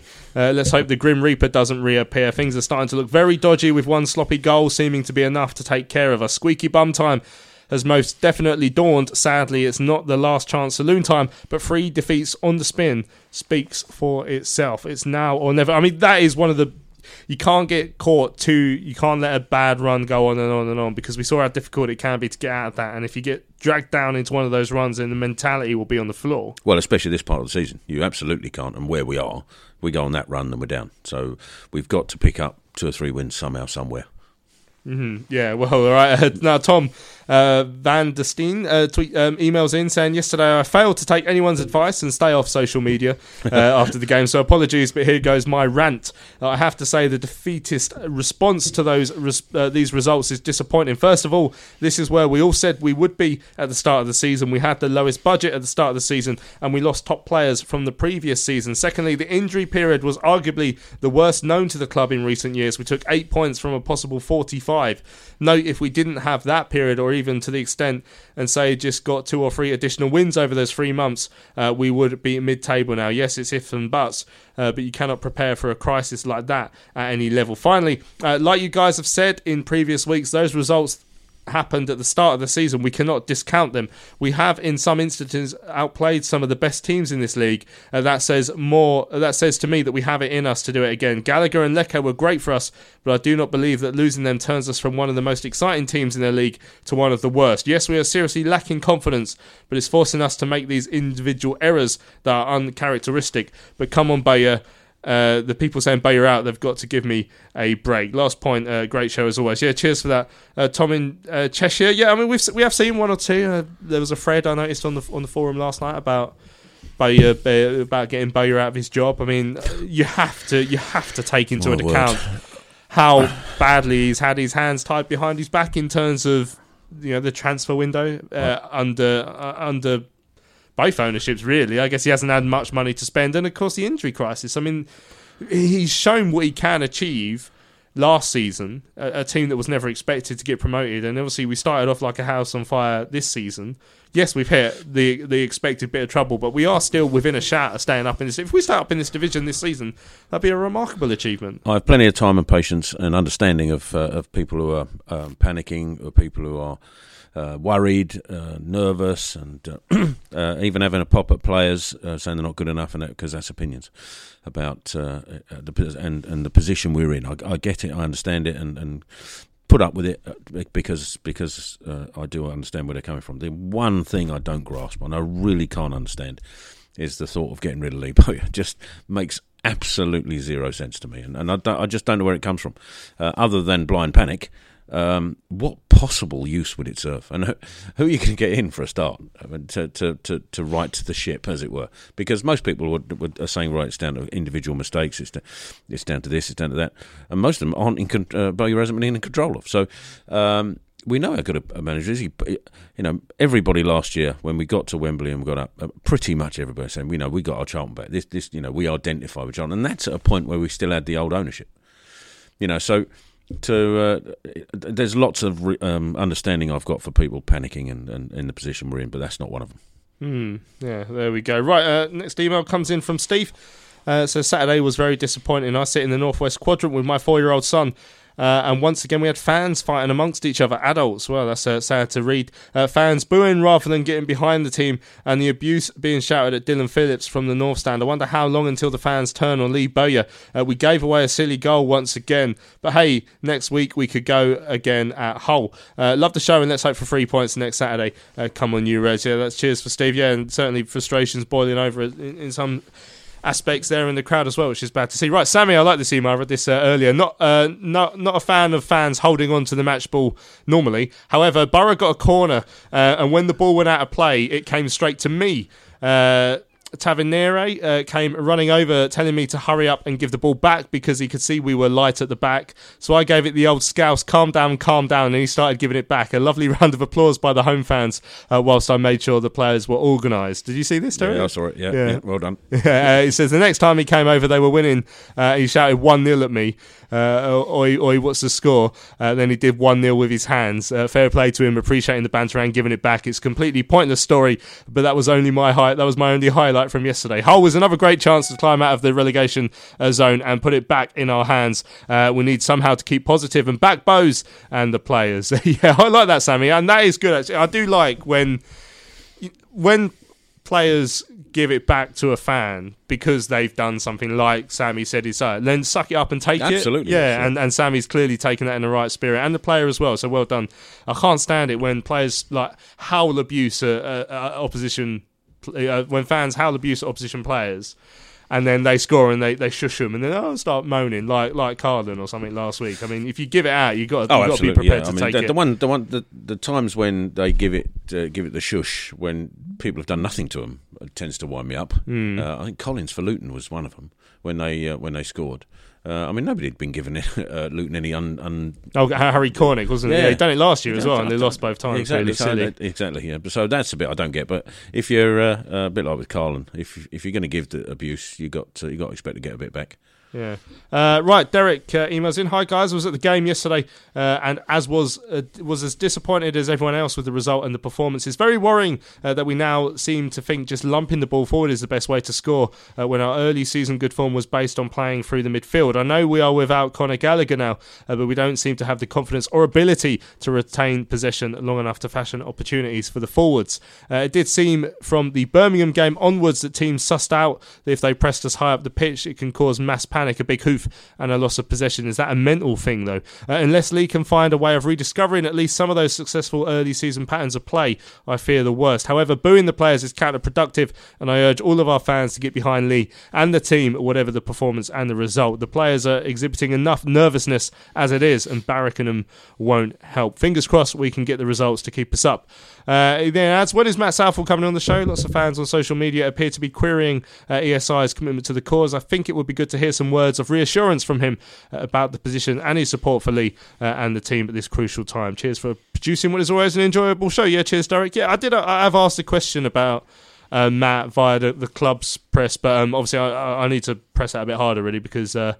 Uh, Matt's got his own press people as well, so maybe I'll, I'll drop them a message as well because it'd be great to have to, to have Matt on the show. Maybe he could be able to sort of ease a few fears or Yeah, something. it'd be nice, and, and I think it will ease a few. I think it won't appease those who have already made their minds up, I suspect. But uh, yeah, it'd be a nice touch, and and uh, I don't see. I mean, so far Matt Southall's come across as a very accessible uh, person and, and always open to, to, to talk. So uh, I don't see why he wouldn't necessarily. Yeah, yeah. I mean, it's timing as well because I think he Well lives- as well, I think yeah. I'm not sure if he's still up in Manchester or not, but obviously Sundays is the day we're on, and probably the only day he gets with his Yeah, yeah, family. so we'll we'll, uh, we'll we'll try and sort that one out and, and, and do something together. Right, this is from Millie. Hi guys, great podcast. Cheers, Millie. Um, it's very worrying being in the bottom three, but it is only two points. I think we all need to stick together. The players are going to need us. Uh, silly mistakes cost us, but we all know what this team is capable of. Uh, they need the mental strength now. It's in our hands. We need to go to Hull and own that game. We've got nine cup finals with 27 points still up for grabs. It's not over until Leeds away, or at least until we are mathematically safe. I really believe we will stay up but they need to keep their heads up. Yeah, I, I am enjoying the fact that Leeds seem to be rampant again because hopefully they'll be sorted before the, Done the and end of the season. yeah, Yeah, exactly. and, they- and they'll want to help help out their old We'll mate have, we'll Lee have an end, of season party. Yeah. That- that'll do. Yeah, well, well, so you're right. David says, Hi, guys. Listen to the Lee Bowyer interview saying we rarely win when teams match us up. Uh, but it seems if we play five at the back or in the diamond, uh, we get hurt in wide positions because we are so exposed in wide positions. Surely trying the 4 4 2 is an option. Well, we did see that yesterday, went to, went to a flat 4 4 2. I mean, there, there was clearly an improvement there. It's something that we've played a lot. I think I think we did play it when he first came in a couple of times, a flat 4 4 2. Uh, back in League One, at the first season he came. So, I mean, do you think that's something that he might try a bit more often? Yeah, I think it, it, that's fair. Again, it depends on the personnel we've Mm. got available as well. Um, but there's still that um, you know when we come against up against players uh, teams that play that diamond and they've got that sort of rogue defensive midfield player or rogue central midfield player that can that can drift about. And uh, if we're in a rigid formation, we don't seem to be able to cope with it. Um, I'd just like to see us not necessarily match up, but if if they've got that playmaker very early on, and you can see it, and or you must know it by looking at uh, footage of, of previous games, then um, target target that person so they don't they're not able to uh, to dictate play. Mm. Right, Lee Chapman. Uh, the games that bug me are Bristol City away, Millwall away, Sheffield Wednesday away, Huddersfield at home, Hull at home, Cardiff at home. That's seven points dropped uh, in in after 85 minutes in most cases. They keep them, and we're in a decent position point wise. Yeah, I mean that is I can't do nothing about that No, now. But that it makes it makes really depressing hearing doesn't when, when, when it's listed like that. Yeah. Right, let's have a quick break here on Charlton. I've still got more of your messages to come to uh, in about 30 seconds or so.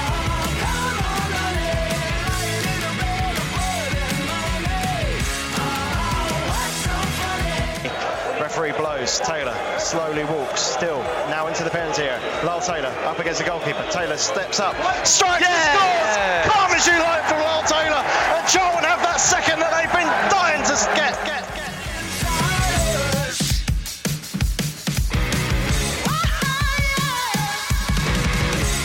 Right, welcome back. Charlton Live on your Sunday evening. Don't forget, we'll be back here on Thursday uh, to look ahead to the game against Hull City next week. That's a bloody big one, isn't it? So uh, make sure you join us on Thursday for the big match preview uh, as we look ahead to that game. Um, we've got a few more tweets that came in. Alex says the goals are drying up because our attacking play is completely predictable. Uh, we can't keep a clean sheet to save our lives. Bowyer needs to change how we play and keep and get us keeping possession and defending with the ball. Uh, I don't think he or the team have it in them. Uh, unfortunately, I mean, I guess there's uh, there- there- there's an argument to be said that if, if you're too slow in possession and you keep it for too long, then obviously then teams can get set behind us. And I've tried and think of some of our better goals this season have come from quick breaks on turnover of play or getting the ball forward quickly. I'm, I'm just thinking back to that that first goal we scored at Fulham away, for example. You know, we Derby we- as well. we- yeah, Derby. When when we actually turn possession over and we try and catch teams out while they're still trying to get back into pos- possession. That that seems to be where, where we can be at our best, but I guess um, when you're not scoring any goals, you you, you take them whichever way they come right now. Absolutely, yeah. I mean, we, you know, we seem to have lost that incisiveness that we had, where you know everybody was moving, everybody was um, uh, knowing, seemed to know where the where where, where the pass was coming, uh, and the fluidity we had seems to have slightly disappeared. Uh, and that might be down to nerves, it might be down to personnel. So we haven't got Conor Gallagher anymore, who was uh, fairly. Um, a focal point in all of those moves. Mm, yeah, scores just coming from elsewhere. England have beaten Japan by a goal to nil in the She Believes Cup. A late goal from Ellen White to uh, recover from that opening defeat against uh, the USA. So well done uh, to the Lionesses. They're right. Pratley's pocket says we are the masters of our own downfall. Uh, playing out from the back with a technically limited defence doesn't work. Uh, against Bristol, we were pretty direct and we won. Lee Johnson commented on how physical Lyle and Macca were. Uh, Bose needs to change things or he is out on the line. Yeah, so if you think of all three of the goals in that game, all came from like sort of quick long balls over the top. The first one that, that Bonne caught the keeper off the Mhm. off the line. The second one was a long one that Bonne challenged for. The third one, I think it was Lockyer who played it down the channel for, for Bonne to square for Doughty. And that's when that's for me is when we're at the best, not when we're trying to weave our way through a team that we've allowed to set and, and, and to get back into shape. especially when uh, straight from Dillon Phillips. There was a couple of times yesterday, and and to be fair, um, I think it was Shotton, wasn't it, who uh, had a decent game, um, but I don't think he was pressed enough, uh, and we didn't hit the angles enough until. Macauley Bonne came on, and then, then we started to do that, and and we did turn them and put them under pressure, and that's, you know, that's when we looked slightly more threatening. Still didn't score mine, but um, yeah, I- think it depends on the team, team you come up against. You know, we could come up against Hull, and it's completely different. Their two best players could be their two centre halves, in which case we've got to think of something else. Mm, yeah, Sammy. Uh, so we look scared and negative, passing backwards, which cost us another goal up front. We need Lyle to stay on his feet and hold the ball up. Uh, we are lacking leaders. Uh, Borough had far too much time in midfield, and once again they were overlapping our fullbacks with ease. Hull is massive. Steve Nutley will be disappointed. Said I was looking forward to Tom Walling uh, putting a good spin on this one this evening. Uh, he always picks me up when I hear his positivity. Well, I'm just going on his Twitter page. He's still reasonably positive. Uh, nine to go. Let's get the hell out of the uh, bottom three, uh, three biggest games now uh, against uh, Hull. Uh, they're all big now. Uh, right, Hendrick says our so-called fans use the ownership as a complete excuse, like when we went down before. It was all Roland's fault. Now we're struggling. It's East Street Investments' fault. Uh, the truth of the matter is the fake fans don't like going when we are losing. That's the truth. I have said from day one this season, without investment, our squad is full of average to lower League One players. We are punching uh, to be still in with a shout of staying up, uh, but our so-called fans are deluded. Uh, to think otherwise. Uh, with players like Bonne, Phillips, Sarr, Lockyer, you're not going to be challenging for the playoffs. Uh, we never will. The club needs new players in to be realistic. Unfortunately, our fake fans uh, think the players uh, we have are good enough, and this is why we're always struggling. there's a few contradictions there, implying that you can't blame the owners, and then talking about investment. I mean, I think you you sort of at cross wires there a little bit, and also, I mean. Implication that the fans only wanted to stay away when we're in League One because we're in League One. I mean, if you look at the contrast in attendances the last time we were in League One under Parky and Powell, I mean that that was four f- five thousand more people I here per game. I don't. I don't. I wouldn't necessarily agree with the fake fan comment. I think that you know we've got uh, uh, we've got great support. Generally speaking, we've got great support. Uh, what we have now, of course, and it's it, it, it's a society thing for me, not just not just a Charlton thing, is this instant gratification, instant reward, instant gratification. You need you need results now. You need them instantly. There's no building anymore. You've you know they see uh, ESI come in with the potential cash that they might have, and they want instant results. They want uh, you know fans want us to be at the top of the table straight away because uh, because of, of, of what's happened. Whereas um, you know life generally doesn't tend to be like that. Uh, and I do wonder sometimes um, how people would have coped back in. Uh, know I'm, people are probably going to be bored of me saying something like this, but and fed up. But you know, back in Lennie Lawrence's time when we were absolutely struggling at- from time to time, During and- war, and- yeah, oh, yeah, exactly, yeah. Do you know what I mean? Yeah, and I apologise for saying it, but I, I still think it's true that uh, you know when we were playing at um, that uh, place in Surrey, Oh, of course, uh, and uh, and Lenny Lawrence was trying to trying to get us um, to keep us in the uh, in the top division. We had some hairy moments, and I'm not t- entirely sure quite a few of the, the, the fans that are screaming now would have survived that. right, Sarah Saunders. I'm trying to stay positive. Another one who's going to be disappointed. But at which point are we allowed to stop believing uh, without being told we're being negative? My faith is being tested. Uh, is Tom Wallin still feeling like we'll be okay? I'm hoping uh, tonight you guys can make me feel positive again. Well, Tom did respond to that saying I'm feeling okay, but definitely not quite as confident uh, as I was. One win though uh, will change everything. We'll be all right, Sarah. Yeah, Promise you. We'll be fine. Yeah, we'll play that in the end. We'll get relegated. Uh, Yeah, forget it in- in a couple of weeks. Yeah. um, uh, Sebo, I I asked uh, what people think we need to do uh, to tighten up the back. Sebo says we need to get Naby in. Uh, Phil says it's too late. We needed a centre half in January, but we got four midfielders. Why? I mean, that's something that's come up a, f- a few times uh, now, doesn't it? Yeah, I think again it's, it's uh, probably because of the, the I, don't, I wouldn't say panic's probably the right word, but because of the, the way the January transfer window panned out, we lost Conor Gallagher, so we needed to replace him. Um, and uh, when you consider that we we had Pearce, Sarr, Lockyer, Pratley, who can play at the back, Deji Oshilaja, that's five centre halves we've got in the in the squad. I think that's enough. I mean, the fact that then you lose three of them through injury isn't necessarily something you'd predict. So um, I think uh, the trying to replace the focal point of our, uh, uh, in my opinion, where where our weaknesses was, where weaknesses were, and probably still is, is in that midfield because that's where we seem to be losing games for me. So I can understand why it was, and uh, uh, I wouldn't have expected. I think if we'd have gone out and bought two centre halves uh, and no midfield players, then uh, the same argument and same criticism would have been levied. I think. Yeah. Uh, right, uh, into the blue. Uh, this may be controversial, but how about when we get a throw in and throw the bloody ball down the line 20 or 30 metres rather than backwards? Overload on that wing, make the opposition panic and kick it out again. Gain territory, head towards their goal. Frustrated? At last. How many times I've been banging that particular drum for years? It, it really annoys me when we go backwards. Is I it, mean, is it Liverpool you have a throwing coach now? I think it is. I think there's one. I think it's Liverpool you have a throwing coach. Do you think we us- need one? It just puts us immediately on the back foot, and especially when you're, when when you're struggling a little bit. And all right, sometimes it can see that you're just throwing it down the line for positional uh, play, but uh, and and I can understand that point of view, but. You know, how many times have we lost possession, thrown it backwards, and then going across and put ourselves under pressure? That's It what so Carl's many saying as well. I don't know if I've ever known a team uh, to be so bad at throw-ins that we have been this season. Uh, we must lose the majority of. The amount of times I've seen us try and get away with foul throws as well. But that's, a, that's another one. Right, Jake uh, wants to see us play a solid 4-4-2. Uh, Lockyer and Sarr centre back. We owned the game when we changed it to that yesterday. Uh, just lacking confidence up top, but that lucky ball isn't quite falling. But it will. There's still nine games left to go. Uh, we don't do it easy. That's the Charlton that we know uh, and that we love.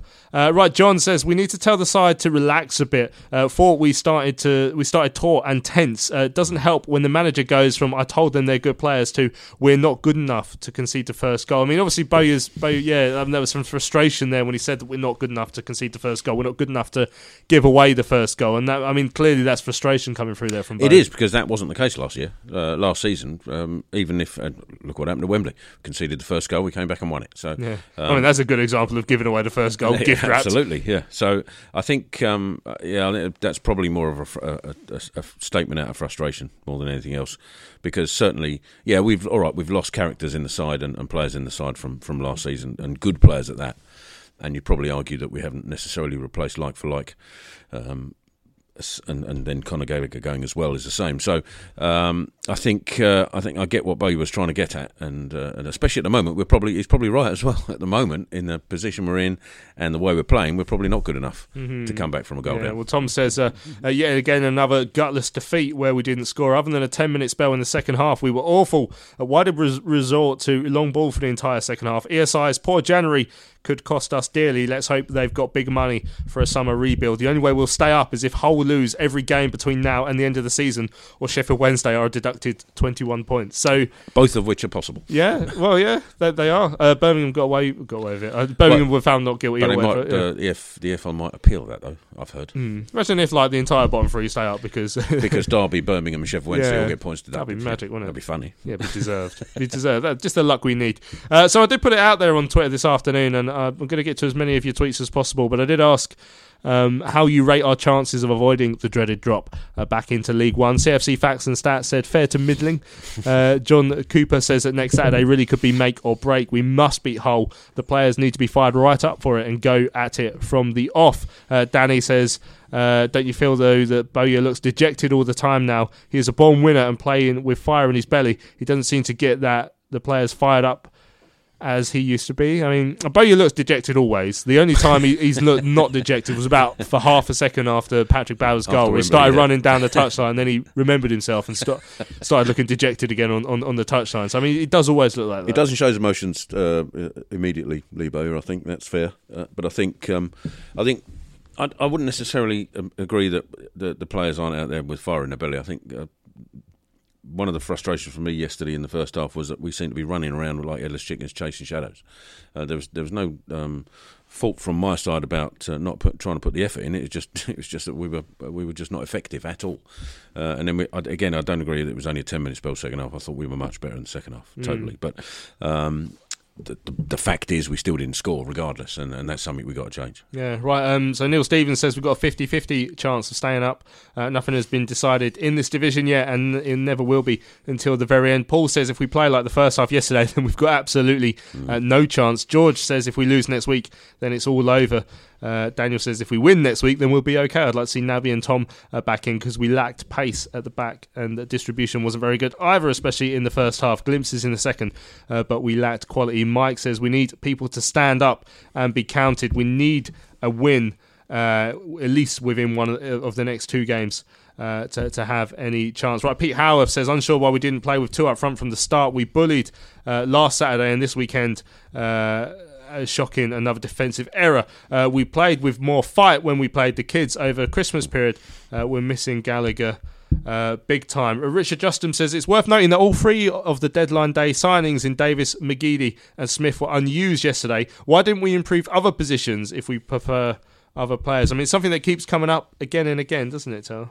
Yeah, I mean, it, you can't argue with um, you know when people say, "Well, hold on, you've got Davis, McGeady, and uh, and Smith, and you know they, they were all our January signings, and they're not playing." Um, I think you tried McGeady last week against Huddersfield in that in that formation, and uh, as good as McGeady is on the ball, um, it, it, meant we were it, there were there were gaps um, in in defence or in, in his role because you know we rely heavily on everybody helping everybody else. Do you know what I mean? We we have to play as a as a committed side, and I think. Um, that was probably found a little bit wanting, and maybe it's because he hasn't played enough football. I don't know, but Davis for me is is a strange one because I think um, uh, he was always probably only signed for cover uh, for, for, the likes of Pratley and Cullen, uh, because I don't think you can get away with playing all three of them in the same side. They're all too similar. Uh, I think we even there isn't even an argument for saying maybe you can't play Cullen and Pratley in the same side. Uh, but it, maybe we haven't got enough bodies to be able to get away with not doing that. Um, but then uh, Smith, I have no idea because I don't know uh, I don't know don't really enough know about him yeah, exactly. So I don't know what he brings. Yet, so, so I can't really say one way or the other. Uh, right, right, Mark. Uh, I, I, I, said, uh, how do you rate our chances of staying up? He says, if the fans don't moan and groan over a misplaced pass within the first two minutes, then maybe uh, we'll stand a chance. Right, we've uh, run out of time on this evening's Charlton Live. thanks to those of you who've listened all the way to the very end. It's absolutely flown by. Uh, this evening. And time fly when you're in the relegation zone, and it will do because the games will start running out uh, quicker and quicker. But anyway, thanks for listening. Uh, thanks for Terry, for coming in. Thank you. And to Mark Newbury, who was here Cheers, earlier. guys. And of course to Lee Bowyer, who came to speak to Terry uh, for Charlton Live yesterday. Uh, don't forget, then we'll be back on Thursday evening to look ahead to next Saturday's massive, massive game uh, up at Hull, where we desperately need to win three points. Lee Bowyer has described it as a must win game uh, in our interview with him earlier. So let's hope that that will be what happens. I've been Louis Mendes. Uh, thank you for listening to the show. We shall see you back here on Thursday evening.